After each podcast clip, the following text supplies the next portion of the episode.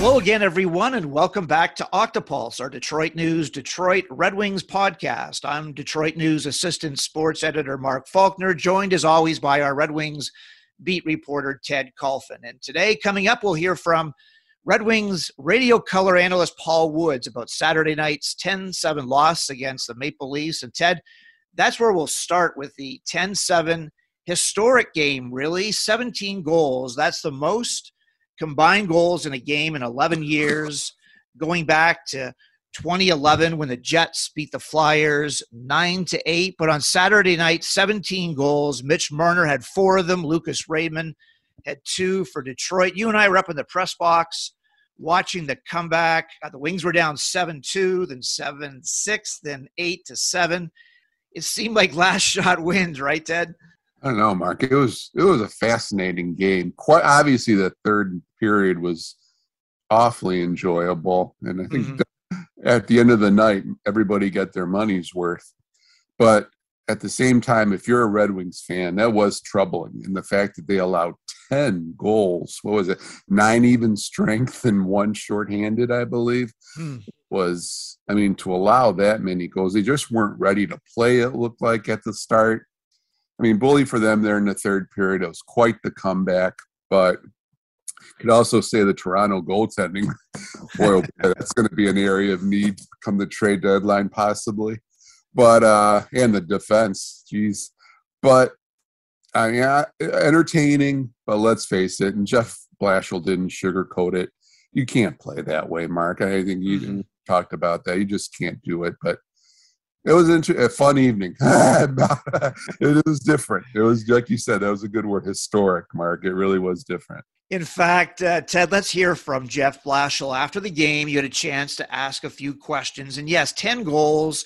The first time it's happened in Detroit history since 2017 when they lost 10 to 1 in Montreal. In the history of the franchise, allowing 10 goals, it's happened 26 times, and the worst was 13 nothing against the Leafs in 1971. Here now is Jeff Blashill. Did you guys get the sense that if you guys just could pressure them a little bit and get some pucks on net, challenge the goalie a little bit, that maybe something could happen then in that third period or whatnot, or during the course of the game? Yeah, we, you know, we, it was a point of emphasis all game, and, and we didn't really do it till the third. Once we started doing it in the third, obviously, you know, you know how momentum goes. They start getting on their heels a little bit, and uh, um, you know the building's going nuts. So you know, again, you just you got to get pucks out of your end. You got to get pucks in their end, and you got you got to be willing to shoot pucks. And those three things we did in the third for parts of it, and we didn't do in the first two at all.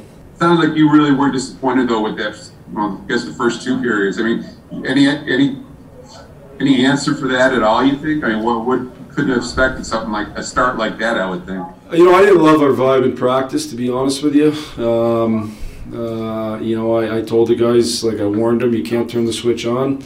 Um, and I just didn't love our vibe in practice, and I don't know why. Um, but uh, it, it, manifested itself here tonight. And I was hoping I was wrong, but I was right. And uh, you know what you do every day is is what you are, and you don't turn switches on and off. And you know we better come and, and embrace practice more uh, if we expect to win games. Finish it off. Just some real mixed emotions. Then I mean I, I don't have mixed emotions. Uh, okay. I, I would tell you again. I, I, I think I can look at things through clear eyes, and at the end of the day, I know it, it would have been great to come back and win. It would have been exciting. Would have been awesome. Uh, there's no doubt about that. But I also know, even if we did that, that's not good enough. And and so I'm worried about making sure that it's better than that. So, Ted, quite troubling, as you said earlier, and quite insightful as well from Coach Jeff Blashill. He talked about bad vibes, answering your question, bad vibes in practice. And he didn't go into a lot of detail, but when he says what you do in practice every day is who you are, that's not a good sign, is it? Well, I must have had, uh, it wasn't a very crisp practice Friday. And that happens, obviously. They need to shake it off really quick, Mark, because this is a really they're in the tail end of that really difficult s- segment of the schedule here. A very, mm-hmm. you know, Stanley Cup contending Carolina team on Tuesday, then a heck of a back to back in the weekend with Tampa and Florida.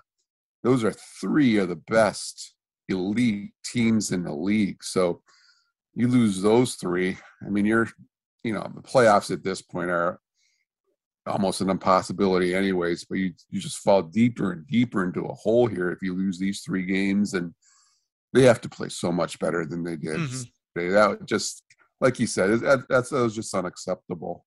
Ted, one last note about the game. Here's your questions to Mark Staal He had a couple of assists. He was plus one. He had the only hit by a Detroit defenseman, only 14 hits by the team in total.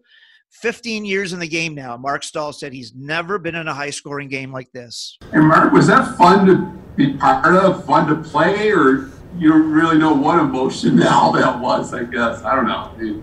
No, it was a fun third period, obviously. I mean, we're, uh, if you start filling the net like that and you come back from a deficit, doesn't happen uh, very often. So, um, yeah, I mean, the energy in the crowd, and it's, uh, it was a, uh, yeah, an exciting third period.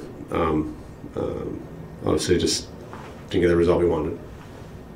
Mark, feeling on the bench in that third period, I mean, is there any doubt at all that you guys would, I don't know, when you're at that point, are you feeling you're going to make up, come all the way back?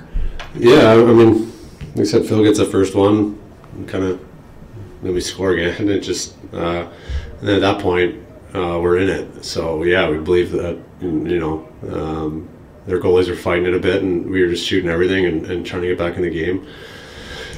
Uh, and then just didn't do enough, and we were down, I think, by one at one point, if I can remember correctly, like nine minutes left or ten. Like right there, I think we need to, uh, you know, calm things down and just and, and, and work for the next one in a smart way. And uh, I think we gave him too many looks. Cliche question. You've been around a long time. You part of anything like that? No, no, not not not that not that many goals. No. Ted, some key words and phrases there from Mark Staal, who's played 15 years, as I was mentioning. He's only six games away from 1,000. He's at 994 games.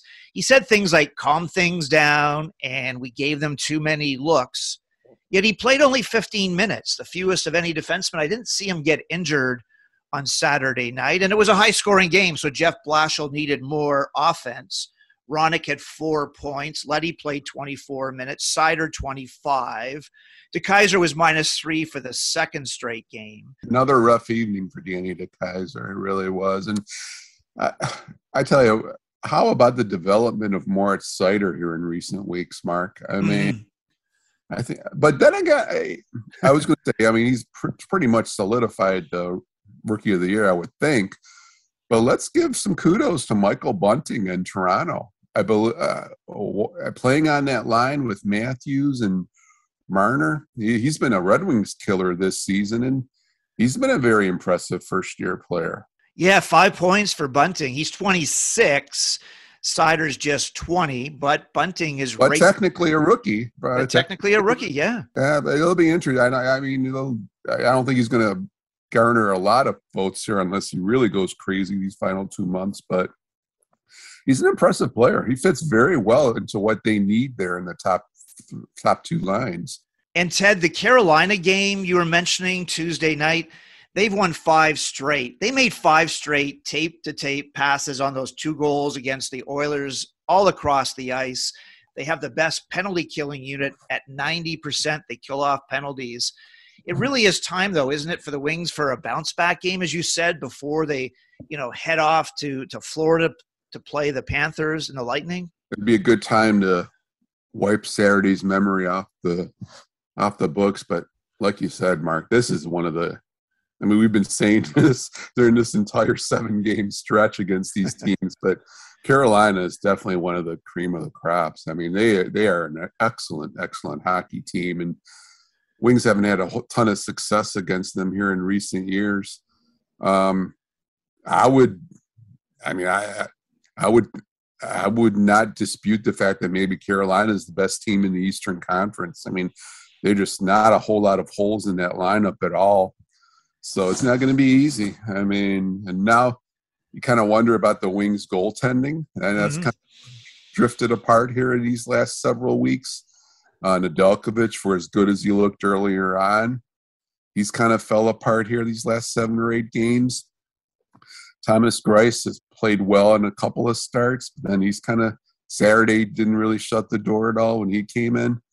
You wonder what the state of the goaltending is right now, too. Ted, uh, let's hear now from our special guest today, Paul Woods. Uh, you profiled Paul Woods and Ken Kal a few years ago when they were celebrating 25 years together in the radio booth, the longest running team in Red Wings history.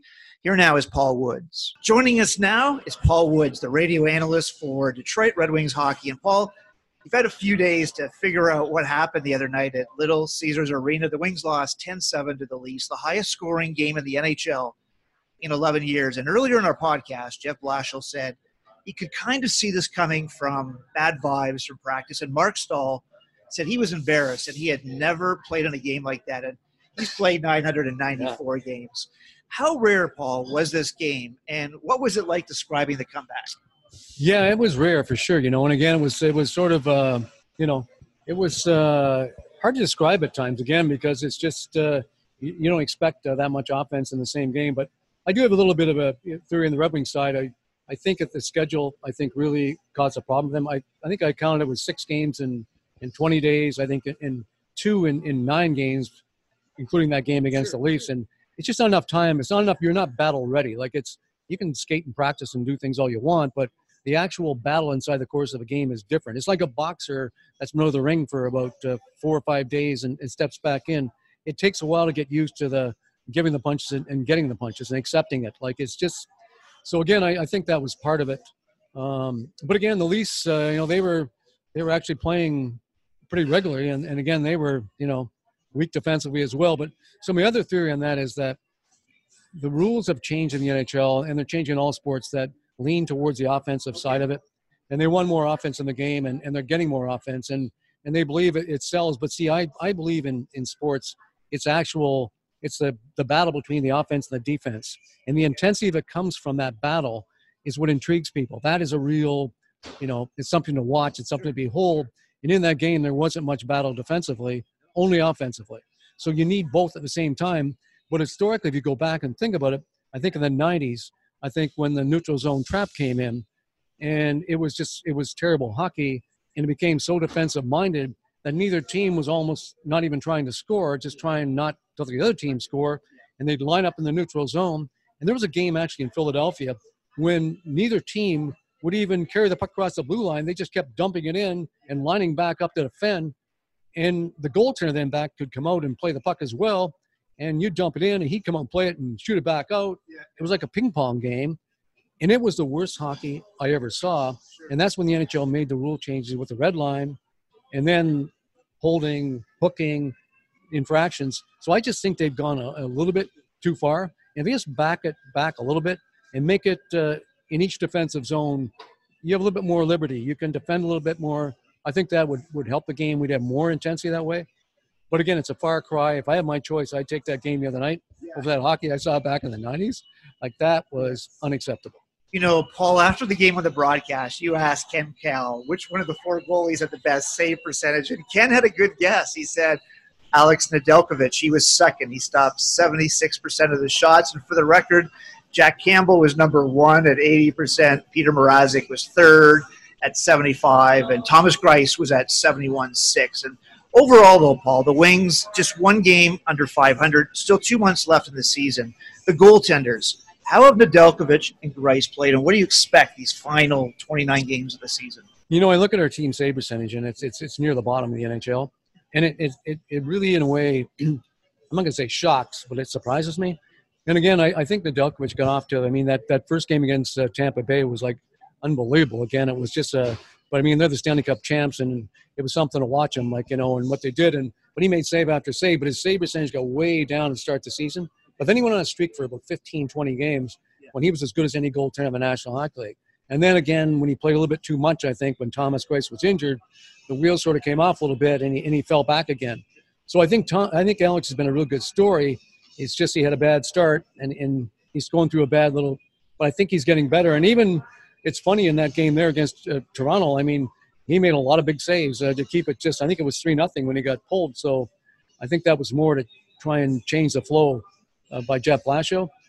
And as far as the goaltenders of four and two, if you really think, I actually think that Jack Campbell was probably the worst of the four in that game. And I was touting his praises for the Vezina Trophy. Like, a month ago, three weeks ago. And that just shows you how humbling a league the NHL is and can be.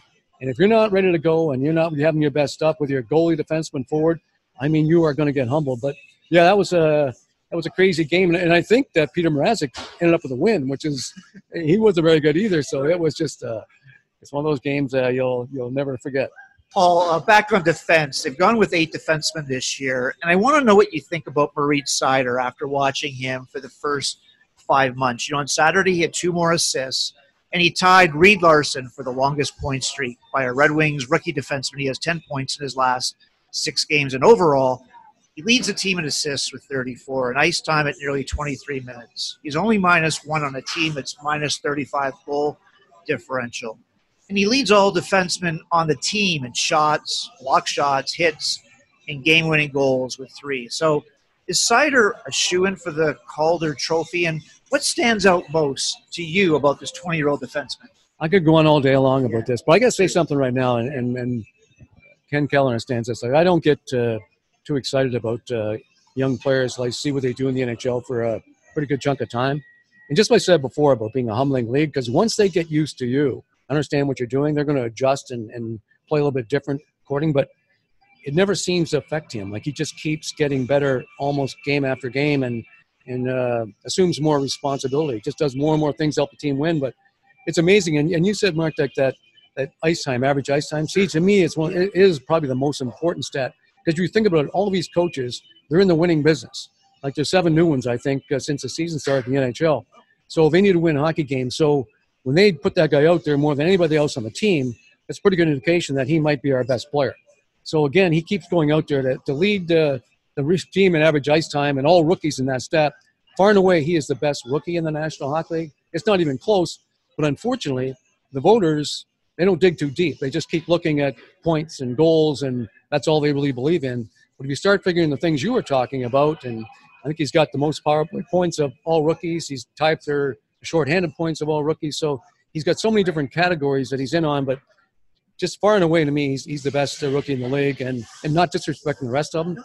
And the other guy is Lucas Raymond is is not that far behind and just so composed as well. And, and for kids or young players that age, it's so hard to do in, in such a tough league. But again, to play on the top line for the entire season, to play on the power play for the entire season, he's actually back in the point at times in the power play. That's a trust that Jeff Blashill has in him. And to play against the other team's best defensive pair all the time because he's paired with Dylan Larkin, like his minutes are tougher than people on the third and fourth lines. And that's anything in hockey no one takes into consideration. They just keep looking at numbers, but who'd you get those numbers against? Are you doing against other teams' best players game after game after game? That's a big difference. So I, I, think for sure that uh, Lucas would be probably second on that list. And mentioning Lucas too with the offense, the Wings have been a little bit better scoring goals this year, but they're going to miss the playoffs for the fifth straight year. Raymond had a couple more goals on Saturday. He's only 19. As you said, he leads all NHL rookies in points with 42, two more than 26 year old Michael Bunting, who had five points against the Wings. Does Raymond remind you, though, of Mitch Marner? He was compared to Marner uh, in his draft year. Marner had those six points. And also, Paul, what can Red Wings fans expect with Raymond in the future with such a strong start in this overall game that you've been talking about? Well, like I said before, Mark, it's uh, it's it's it's you got to keep doing it year after year. So I mean, time will tell, like what's going to happen. But uh, his foundation is just outstanding, and, and his his uh, his intelligence by hanging on the puck again, his discipline of not throwing it away into areas he's not sure what's going to happen. Again, for someone that young age, it's it's really difficult to do. So he's accepted to that. And again, getting comparison to Mitch Marner, he's an outstanding player as well.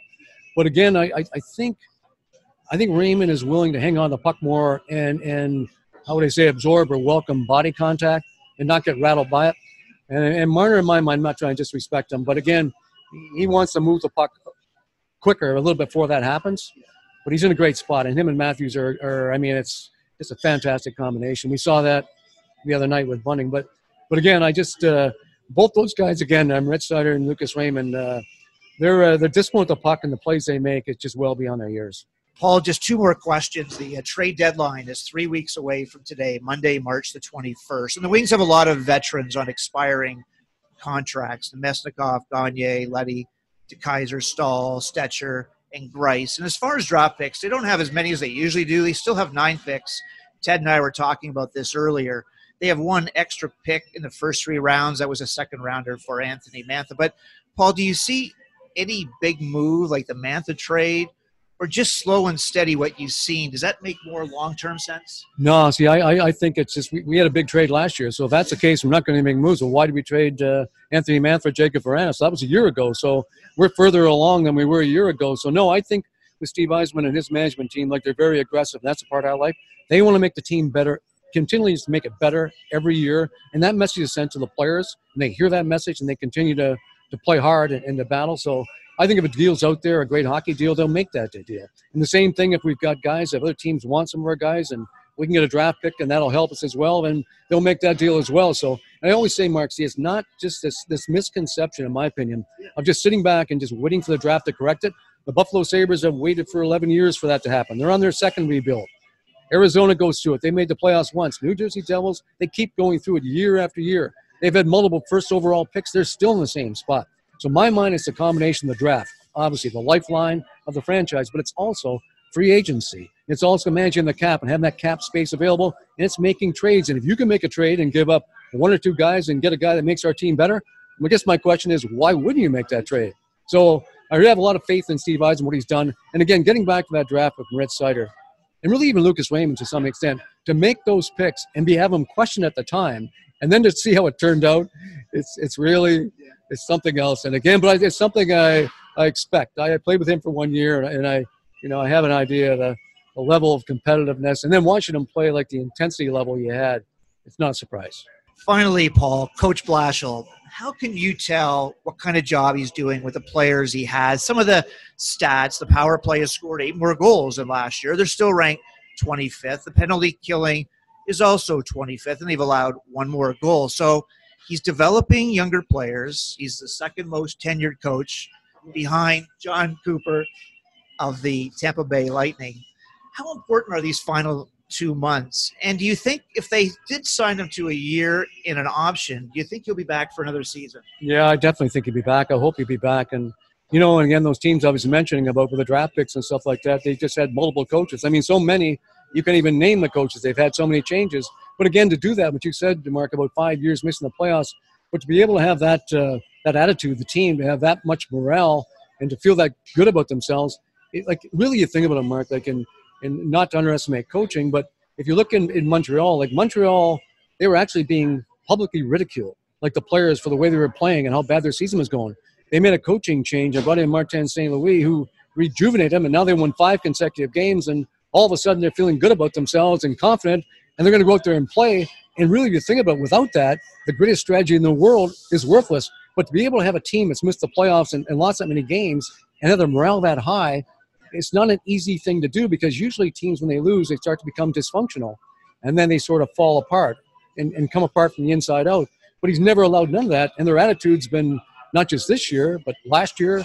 It's great, but it's not an easy thing to do. So, no, I have great respect. And uh, again, the ability, as I watch those guys, they just seem they seem confident. They expect they're going to win, and and then they're ready to play and they're having fun doing it. Paul, thanks again for your time today talking to us about that uh, historic 10 7 game last night, rather Saturday night, the rookies, the trade deadline, and Blashill's future. All the best and good luck with Tuesday's broadcast against Carolina. My pleasure, Mark. You know, I got to tell you something, give you a compliment too. It's one of the best interviews I've done in a long time. You do a great job. But Thank you, Paul. You're welcome. Much, much appreciated. Our thanks again to Paul Woods. Ted, the trade deadline is three weeks away from today, Monday, March 21st. And the Wings have a lot of options, a lot of veterans you've been writing about on expiring contracts, forwards Namestnikov and Gagne, defenseman Leddy, DeKeyser, Staal, Stecher, and the goalie Greiss. And as far as draft picks, Ted, I was looking it up, and they don't have as many as they usually do. They have nine picks, only one extra pick, though, in the first three rounds, and that was a second rounder for Anthony Mantha. They do have three fourth rounders. So, what do you think Steve Yzerman will do heading into the trade deadline, Ted? Tell you, Mark, well, like you said, it's still several weeks away, so we have some time to see how things develop. I just don't know how much interest any of these, many of these expiring contracts mm-hmm. going to attract. I mean, I could see in a Namestnikov, I think he could attract some interest. I don't know how big of a price people would pay. And I, frankly, I kind of see them re-signing him for another year. I would not be surprised by that at all. Sure. Nick Leddy, I mean, I know they got him for a second round draft pick. I'd be mildly surprised if they could recoup that second rounder, given the way he's played. Is He's been fairly inconsistent, and and there's a plethora of veteran defensemen out there. So you really you wonder if he'll be in high demand. People like DeKeyser, Staal, Stecher. Frankly, I just don't see a ton of interest. Maybe a Mark Staal, maybe on certain teams, but mm-hmm. and Greiss, well, he's let's face it, Mark. You'd have to play better to really. I mean, first off, you're going to have to need a team with issues in the goaltending or a goaltender that's injured. So it's uh, that doesn't happen very often, but you really wonder is Greiss an upgrade over most teams what they have right now? I don't think the, he is as far as a contending team. Might be good insurance, but so it really, it's going to be interesting to see how these weeks, next several weeks evolve. I just don't see a ton mm-hmm. of t- interest from teams in any of the veterans that the Wings have to possibly trade off. And finally, Ted, do you think the Wings could surprise a few people by perhaps putting Philip Zadina, his name out there? Last year, they surprised a lot of people by trading Mantha to Washington for Vrana, a first rounder who turned out to be the goalie, the six foot six goalie, Sebastian Cossa, who's lost only six of his 35 starts in the Western League with the Oil Kings this year. Zadina, there's lots of pluses. He's only 22, first rounder, six overall. He's been up on the top line. You've been writing about that. And Steve Yzerman says he's a good kid who works hard. But there's a lot of good players out there who work hard, and Zadina has only seven goals. He's not among the top 10 scorers on the team. He is the second worst plus minus, minus 21, just ahead of Adam Erne, another big disappointment at minus 22 this year. And Ted, in the last two games, Zadina's been on the ice for the first goal both times. Against Colorado, he was turned inside out. A lot of players are by Cale Makar, and the Wings were down one nothing. And then in our game on Saturday night against Toronto, I watched the tape back, and he glided back into the zone. He failed to read the play and cover up for Mark Staal, who pinched in deep. The Leafs moved the puck up quickly to William Nylander, and he made it one nothing. So, and also in that game, yes, Zadina has 106 shots, third among wingers. He took one shot, Ted, in the second period, a 40 footer on the power play. Nobody in front of a wrist shot it was caught easily. It was like a practice shot, and the fans they were booing the power play but it was mm-hmm. also like an uncharacteristic play. He's a better player than that. So, also, I talked to um, a director of players scouting or personnel on Saturday night, and I asked them, "Would you be interested in Zadina?" And they said maybe he's young. And then I asked them where they had Zadina ranked in the 2018 draft when Ken Holland took Zadina number six. He said they didn't even have Zadina in the top 10. There were so many defensemen that year. Quinn Hughes, of course. It could have been Hughes, not Zadina. Bouchard, Boqvist, and Dobson. So, what do you think the return would be? Nobody thought that Mantha would go, and Steve Yzerman surprised a lot of people. Could this be the second straight year that the Wings give up on a first round draft pick? Oh, Mark, I don't think it'd be shocking at all. I mean, I think either now or closer to the draft, draft weekend, maybe. Sure. Yeah. I don't think he's. I mean, he just hasn't stood out. I don't think he's developed like they thought he would this season. Um, I don't see any really major red flags, but at the same time, I you have a lot of forwards coming up here. Berggren's probably pretty close next mm-hmm. year. Some of the other teams in this, some of the other young kids in the system. No, I wouldn't be shocked at all if his name's out there. Uh, I, I, wouldn't expect it maybe at, at, the trade deadline, but maybe closer to the draft, like I said. But let's see how the rest of the season plays out. He has found a little bit of a spark here playing with Larkin and Raymond. It's early, but he mm-hmm. seems to be playing a little better. But for all the good, there's like you mentioned before, there's some bad too. So no, I agree with you. I would not be shocked at all if his name's floated out there and you know, kind of an Anthony Mantha situation uh, revisited. And that'll do it then for uh, episode 67 of our Detroit News Detroit Red Wings podcast. As always, Ted, thanks for your time. And your stories are available online at DetroitNews.com. And you can also find them on our Octopulse Facebook page, on Twitter, Instagram, Instagram stories, and Snapchat. Thanks again, everyone, for listening, rating, and reviewing this podcast. Ted and I will be back before and after the trade deadline.